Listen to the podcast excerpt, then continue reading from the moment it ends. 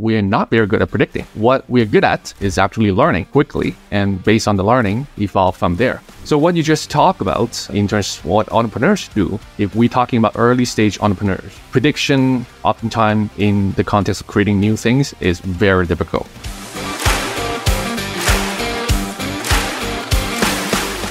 All right. So I'm really excited, Ken, to have you here today because, and just to give a little bit of context, I have the great privilege to be the CEO in residence for the Trent University School of Business.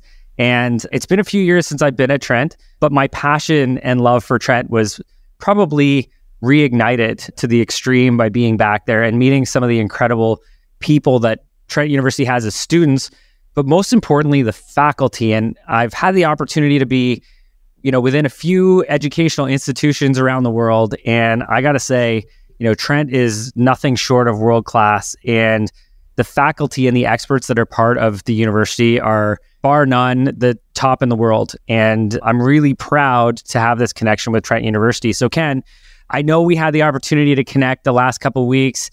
I'm always blown away with your insights and your passion for entrepreneurship. And, you know, one of the events that we held at Trent University was for the students, but it was more so to help students understand what being the CEO of you really is like. And I think it's really applicable to all entrepreneurs to understand the foundation of you being the CEO of you, whatever it is, you know, whether you've got a business or you're in your own career or your family, whatever it is, you are the CEO of you. I this was a little bit your brainchild. I know you won't take full credit for it, but your brainchild. I would love to know from your perspective what the CEO of you really means to you.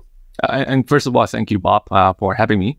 And I think the, the world is changing really quickly and rapidly. And what we're trying to do at Trent and, and many other universities as well is to provide transferable skills, skills that you can apply to your own life and, and career. And, and one of that skill is leading your life or leadership in your life. And think about how you can uh, strategically plan and, and in, some sometimes improvise and, and and get to where you want to be. It turned out that's is very much what many CEOs do in their daily lives, and and therefore um, that was the concept. How can we provide students with skills and also experience um, to let them lead their life and, and and go, you know, go pursue the direction that they want to pursue. Yeah, you know, it's it's interesting when we brought up the the concept of the CEO in you. It really made me reflect on, you know, how have I been the CEO of me the last sort of 12 months and, you know, the professional development path that I've been on because, you know, the CEO role for those of you who are a CEO or for those of you who are aspiring to be a CEO, have your own business, be an entrepreneur, becoming the CEO is is something that you haven't done. It's something that you have to learn and I think, you know, the concept for me of CEO of you is becoming that leader of yourself, of your family, of your community, of your business, of your team, whatever that looks like, understanding that we need to get ahead of this.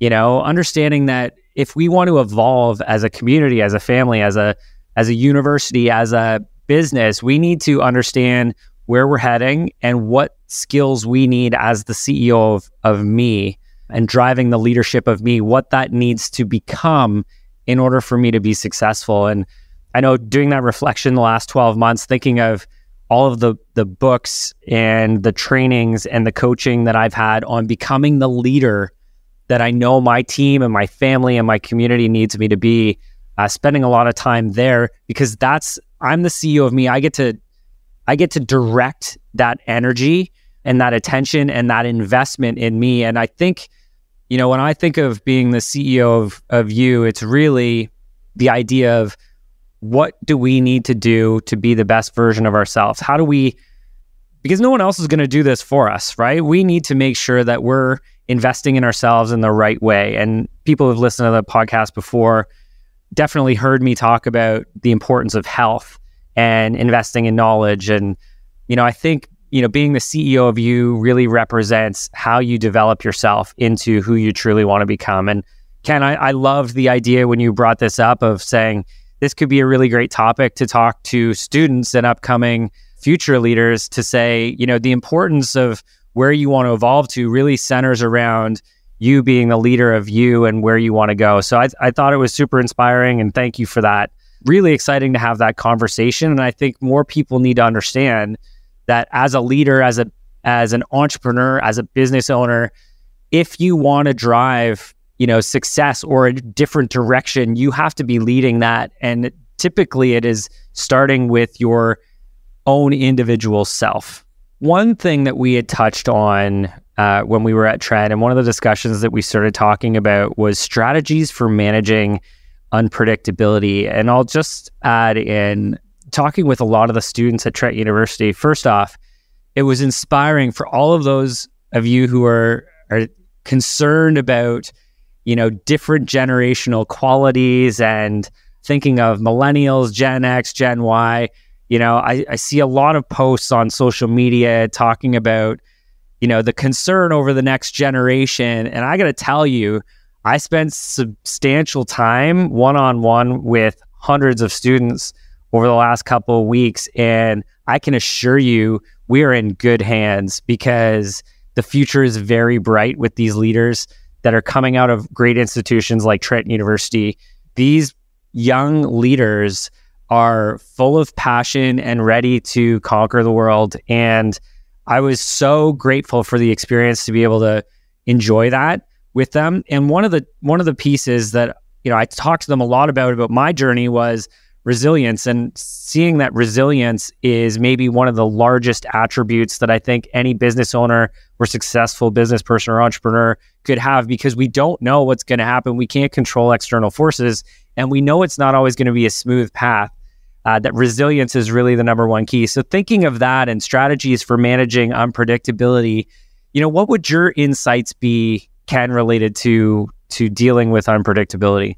Yeah, um, and Bob is such a good question, and and also it's a hot topic for individuals as well as companies. I think to understand how to manage uncertainty, uh, we, we have to start acknowledging that um, there are different strategies for dealing with different types of uncertainty.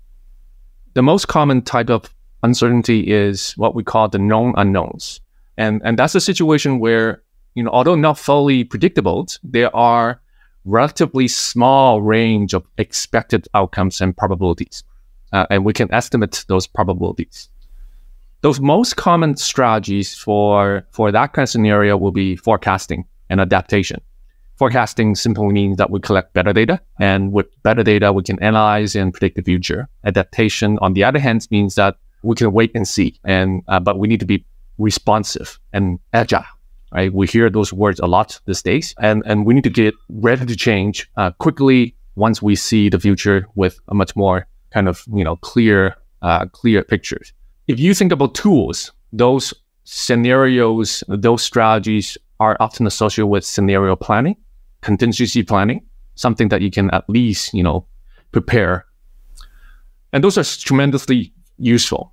But what the even more challenging situation, which we seem to see more and more often, is what we call unknown unknowns, where everybody's forecast is equally unreliable.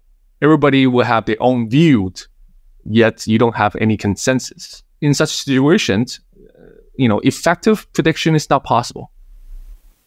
And and wait and see means sometimes you're going to be late to the party. And certainly you can, you know, choose the stay away option, right? Just not engage. And I often, you know, talk about Warren Buffett, you know, being very wise, um, saying that, you know, he will not engage in any investment that he doesn't understand.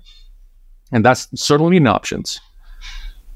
But that's not an option for many entrepreneurs and companies who want to, for example, lead the revolution of you know an industry or create you know one of the leading products yeah, in with the new technologies. Right, that's not an option in that scenarios.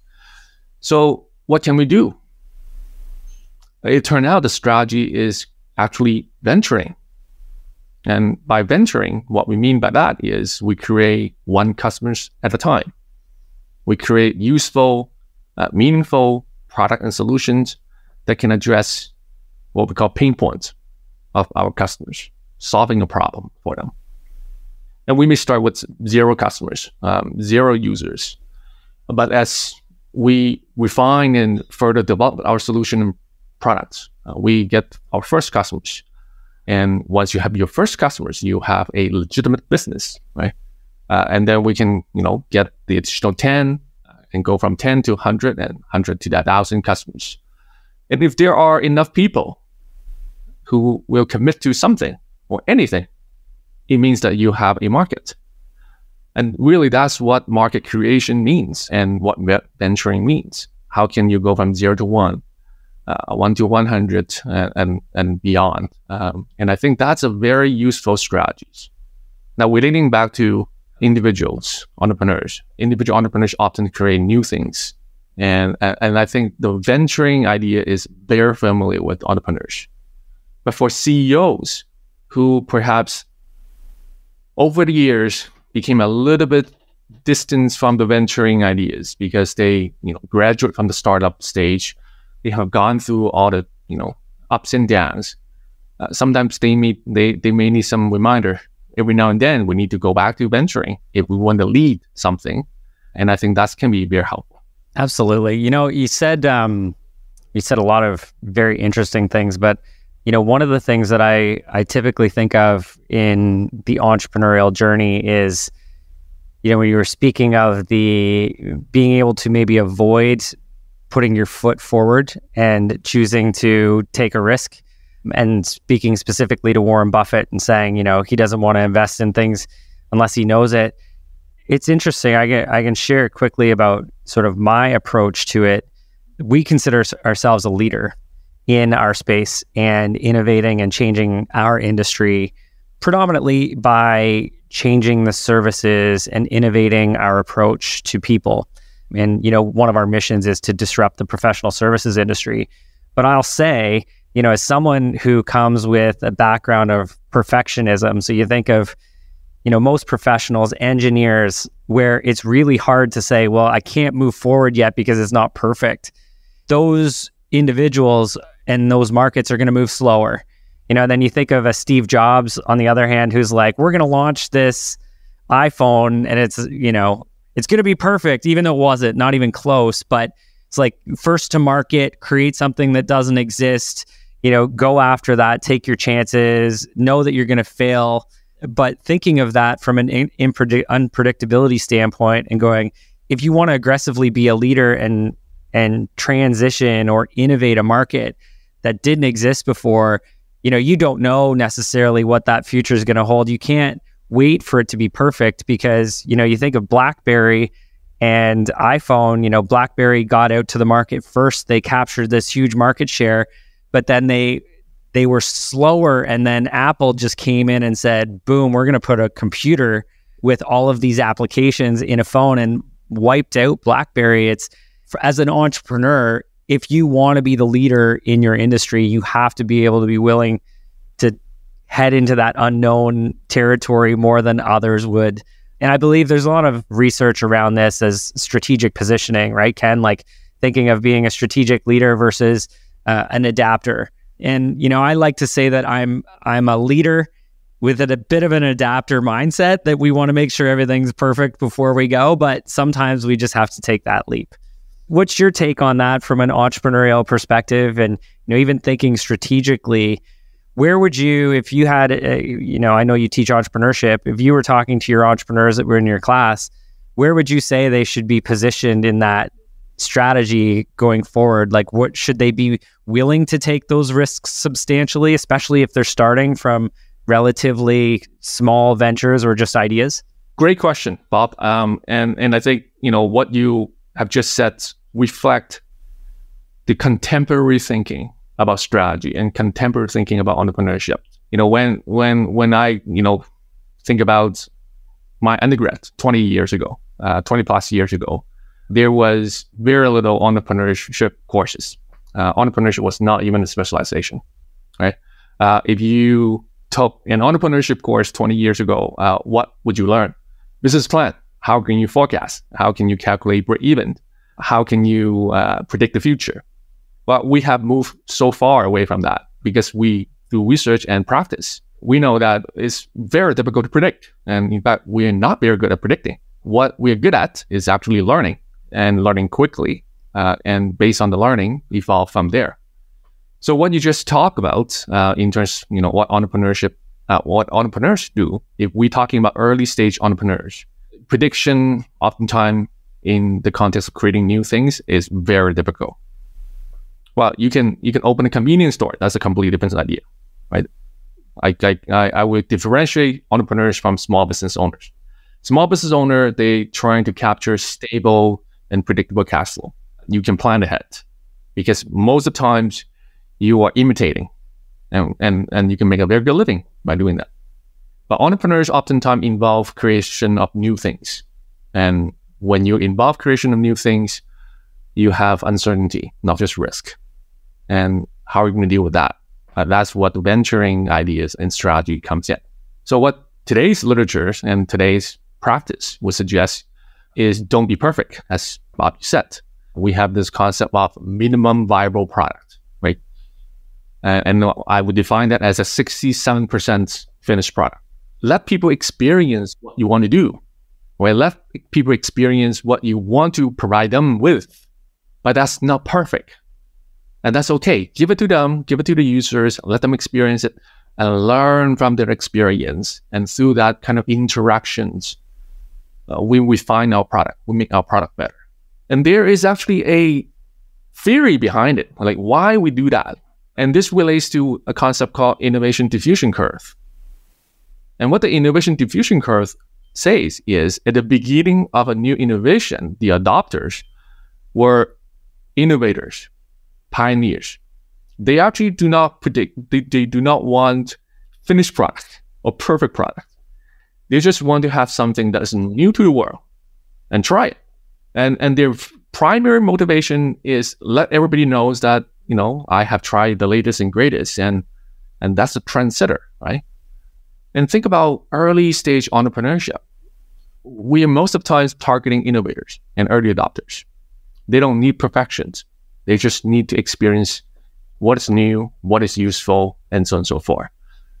And after, you know, we establish a sizable customer space, we start to perfect our product, right? We start to target what is called early majorities, people who are a little bit uh, risk averse, right? They want full service, they want warranty, they want something that can protect them, right? That will come later, but at the beginning, we don't need to be perfect. We just need to go out and learn. And you know, we often say that the number one job of a startup is not to make money.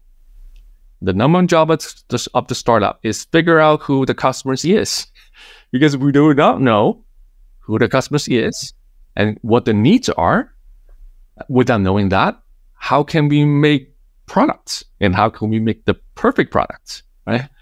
So I think that's very contemporary, contemporary, and and and Bob, I think you know you you hit the nail at the head um, in terms of how today's entrepreneurs uh, should think about starting and, and, and really, you know, creating this journey. Absolutely. Ken, that was so insightful. And thank you for that. And I, I love, see, and this is the beauty of talking with someone who's very well researched in this topic when you're, you've got labels for things you know and and there's there's labels between you know the research behind everything and I think of it as just, geez, this is what I've learned and what I've gone through. So I appreciate the uh, the more in depth research beyond just my experience. But I think this ties into the other item that I wanted to address with you, which is, you know, thinking of the small business and the entrepreneur. I know I had a conversation yesterday with uh, with an entrepreneurial type business who's a leader in the industry and talked about their reinvestment in growth and building for the future and comparing that to what you you referenced as the small business owner who looks for consistent reliable cash flow without substantial innovation but you know just how reliable and and stable those businesses are. And sometimes they end up being more profitable making more money. And it's almost like a turnkey situation. Nothing's changed over the last 10 years.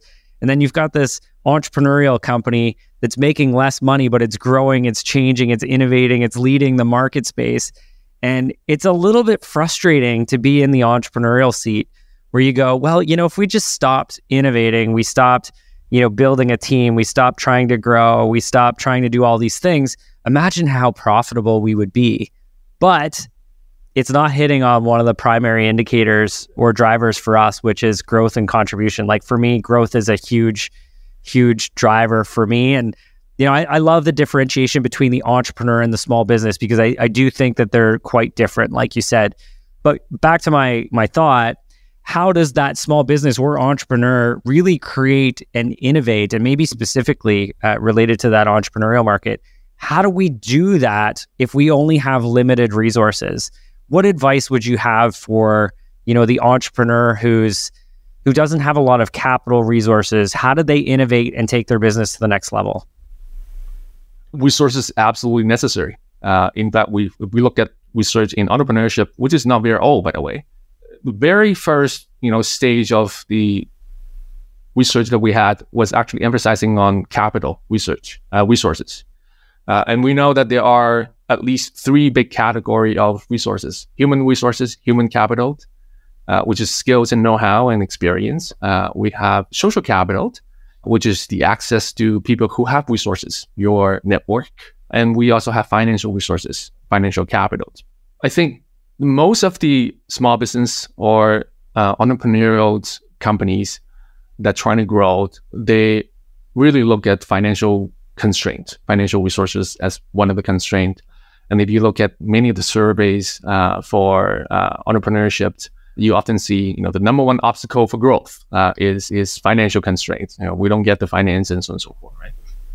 And it's it's interesting that couple years ago, I uh, I facilitated a, uh, very well organized and funded um, entrepreneurship bootcamp. And in the beginning of the class, we, we surveyed uh, the participants and, asked them, you know, what are the biggest challenges uh, facing your companies and, and how can you grow further? Uh, and of course, the answer was finance, if we have more money. Now, that was fascinating. That was fascinating because there were research there were research shows that there's a curse of too much capital. And there's a concept of too rich to succeed. And what the argument is, a firm and individuals actually need to learn how to survive and weather the resources gaps. Those are skills and capabilities. And only if you have experience the ups and downs and learn how to get the additional capitals or repurpose existing capitals or resources to do new things that you can have a sustainable success. Right? So give an example right? if we give a person an extra five times of budgets of anything life companies that person will probably don't know anything doesn't know what to do with that. Because that person has has not learned how to manage those resources. Uh, that person will likely mismanage, over, uh, you know, be overwhelmed, and because of the lack of skills, right? So one of the things I always kind of you know bring in when discussing with entrepreneurs on this topic of resources limitation is that you know we first need to understand that research will tell you based on thousands of millions of entrepreneurs that you are richer and often richer than you think. And this is a mindset. And as a mindset relates to a concept of bricolage. And, and bricolage basically says that you can make do with what is at hand. In other words, when facing unlimited, unlimited resources, make things, make new things by repurposing and recombining what you already have.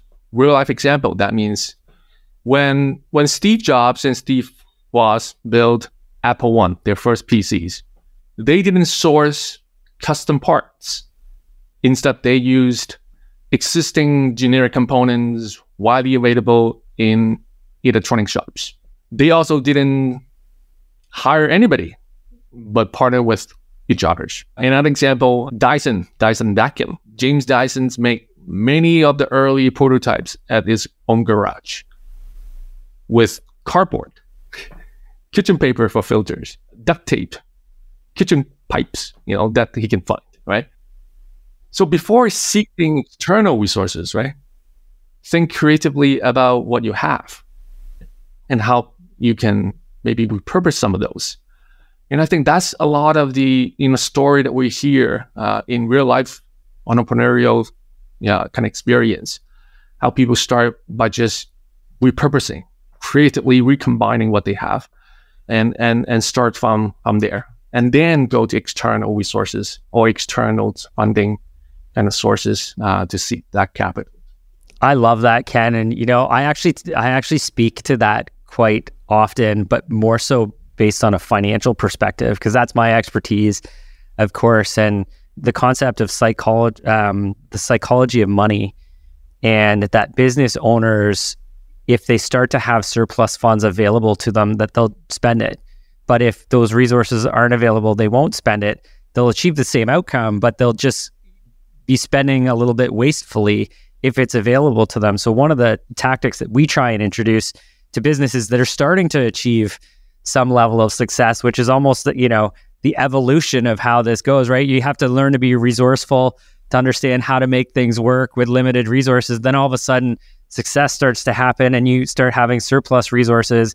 It's almost repurposing that to say, how do we keep ourselves in a place of scarcity uh, and resourcefulness and get those funds out of an operating company and, and invested somewhere for the future?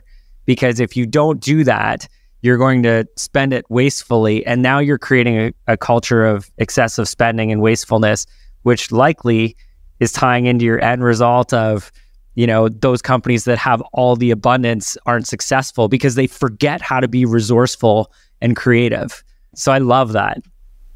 And and I just want to add one more thing. I think this this is also a question of chicken and egg, um, and and I think we have to know an answer to that. Finance we often think of that as the key drivers uh, of resources. And, and I think research now suggests that it's not necessarily true. It may not be the beginning of your resources. And I'll give you a colorful example here. If we think of competitive financing markets, I think VC, venture capital, will qualify as one. Super competitive, right? Now, in VC funds with the typical eight to 10 years investment horizons is it is expected that one third of his investments will be written off and another one third will generate a zero, zero return. And only f- maybe five to 10% of their investment will be highly successful, providing the bulk of expected return of the entire VC fund. And the VC fund really is targeting, you know, 10 to 15% after fees. But if we think about that, right, if we think about the math of VC fund, um, so it means that 90% of the VC dollars goes to finance someone to experiment and try to make something work. Right? So the message here is what do you think VC is funding? What, what do you think they're providing those resources to? Who would get those resources? Well, of course, are going to be those people who have the know how and skills and experience and also the ability to manage and mobilize resources in the network, right? Pull together the team and, and how can work through the experimentation and find out who the customers are, work through all the technical challenges and continue to evolve teams and organization and so on and so forth, right? And what we can take away from that is, wow, finance will come if we have something valuable, if we have something that is hard to find, and those can be knowledge and skills and network and team, right? And I think that is a very important takeaways. Um, and I tend to think about finance as the outcome instead of just purely the drivers. I think the ball starts to roll when we have skills, know-how, quality products, quality services, and the people who can work together to make this happen. And then finance will come and the ball keep rolling, right? We get better people, we get better skills, and we get better organization, and more financing can come from there. So I think that cycle of continuous improvement, if you will, or expansions of resources, I think that's a very important concept to understand. Mm-hmm. I agree, and and I do believe that you know now more than ever with technology and ease to enter many markets with the use of that technology that you really need limited financial resources to get started. Yep. Right. In most areas, you know, I, I think of, you know, strategic positioning for many different businesses you know, thinking of barriers to entry for a lot of different organizations. I know for, you know, the accounting world, for example, 15 years ago, the barriers to entry were strong. You know, you needed substantial uh, software investments, you know, likely needed more manual labor. Uh, and then fast forward 15 years, you know, my potential future competitor, which is maybe some of the students at Trent University, can go open up as soon as they get their experience and and their accreditation. They can go open up a laptop, not even a laptop, off their phone that they already have. They can start filing in cloud based solutions. They can connect and communicate within applications versus, you know, needing any 15 years ago was maybe a lot of mailing going out to people. You know, the resources and barriers to entry have dropped for most people. So capital isn't as necessary. It's the resourcefulness of your skills, your network that can really push that forward. Ken I love that.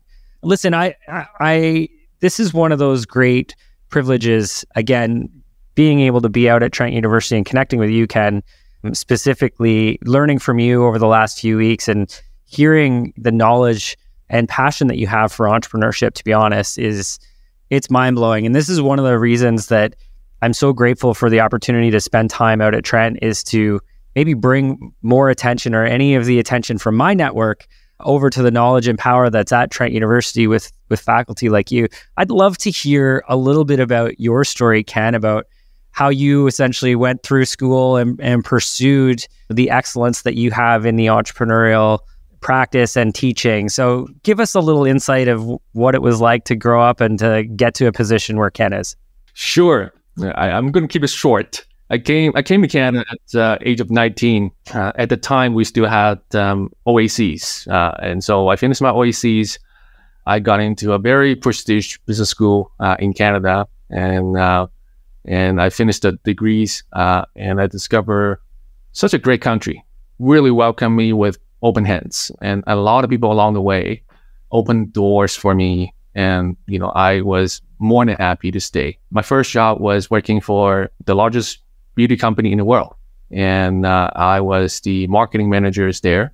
And uh, that company was very special in the sense that they were entrepreneurial, even though they were the biggest companies in the industries. They would give someone like me who graduated from schools a brand to manage.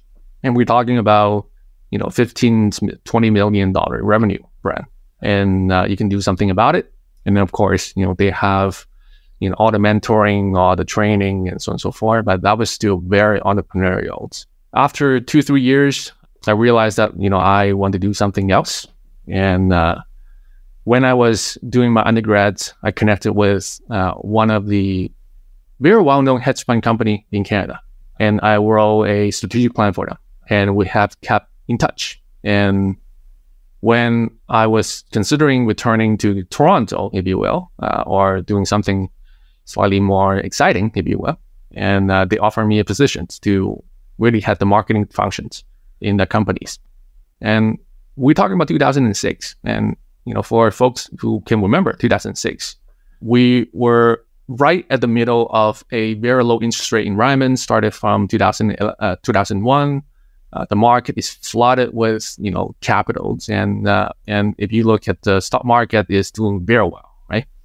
So I joined a really magnificent industry, an industry that has a lot of resources uh, and and attention, and uh, I worked there for a number of years, and the company you know started at two three hundred million when I when I joined, and when I left, the company was 1.5 billion but you need to understand hedge fund is two and 20 fee structure. So they take 2% of the assets man- under management, right? And 20% of the performance.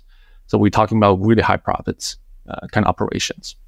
But what really made me change was 2008 and 2009. And for folks who live in that industry, 2008 and, you know, a couple days and a couple weeks of that 2008 financial crisis was really nerve wracking.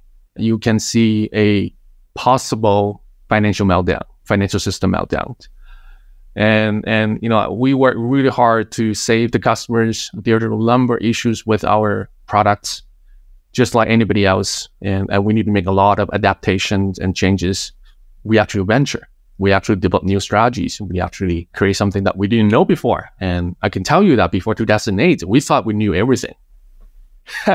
the, we we thought we have more data than anybody else. We have more data about small cap than anybody else, and we had model that is more sophisticated than anybody else in Canada. And we thought we have seen them all. Right? Uh, unfortunately, we didn't see them all. So we t- did a lot of changes. 2010, 2009, that's when I, you know, reflect upon what I want to do. And I knew that, you know, I, I'm interested in entrepreneurial kind of activities. I am very interested in learning about things that may not many people may be interested in, going deep into certain topics. And I think that really is what the drivers uh, were in terms of me going back to academics. And I finished my PhDs from what laureates, uh, and uh, I and that's a tech, you know, kind of hub. So uh, and you know, I found a job that um, that really can help me or enable me to talk about things that I find interesting and share some of the knowledge not just created by me, but created by many other really smart people and practitioners as well, and how students think about you know how they can how can how they can find their ways in life and I think that's what education is ultimately about. How can we provide them with relevant skills, useful, relevant skills that, that help them to find their ways and, and do things that they want. And, and when they have confusion, come back, right? Come back to school, not just come back to do another degrees, but come back and talk, right? About this kind of discussion, exchange as a community of knowledge creation uh, and knowledge uh, dissemination. So that's my journey. Uh, I think uh, that um, is a little bit long, but um, that's the best I can do so far. No, I love that, and I can appreciate you know 2008, 2009 being a, a shift in mindset. That was the year I started my business in 2008, so I can appreciate what that was like. It was not a you know if you'd have to pick a year to start it, it wouldn't have been 2008, but you know, again, we understand how to be resourceful when we start a business in an economic meltdown. Ken, it has been such a pleasure, and I hope we have the opportunity to continue to collaborate many times over. I appreciate and respect your wisdom and insights, and you're the epitome of why I'm so grateful for the opportunity to come back and work with Trent University and be the CEO in residence this year, and to to help bring awareness to people like you and and to the Trent business community because it really is a world class situation. So, thank you for joining me today. Everybody, uh, this has been the Wealthy Entrepreneur Podcast with my guest, Ken Chen. We've been talking a lot about resilience, unpredictability, and how to innovate with limited resources. Ken, if people were looking to get a hold of you, what would the best way be? Can they follow you on social media? What's the best area where they can access your knowledge? Uh, you can find me uh, on LinkedIn. My email address is quite simple, kenchen at uh, trentu.ca. You can, uh, I think you can find me uh, and uh, I'm open for any future connections. Amazing. Guys, this has been the Wealthy Entrepreneur Podcast. Thank you, Ken, once again. If you guys like this episode, make sure you share it. We need to continue to bring awareness to the knowledge uh, and strength of entrepreneurship and uh, and especially people and innovative leaders and minds like Ken. If you have any comments, questions, make sure you post it below. We will make sure that uh, we get those addressed. And if you know somebody that you think would benefit from hearing this episode, make sure you share it with them. Anyway, this has been the Wealthy Entrepreneur Podcast. I'm your host, Bob Govro. It's been an absolute pleasure, and I look forward to catching up with you guys on the next episode.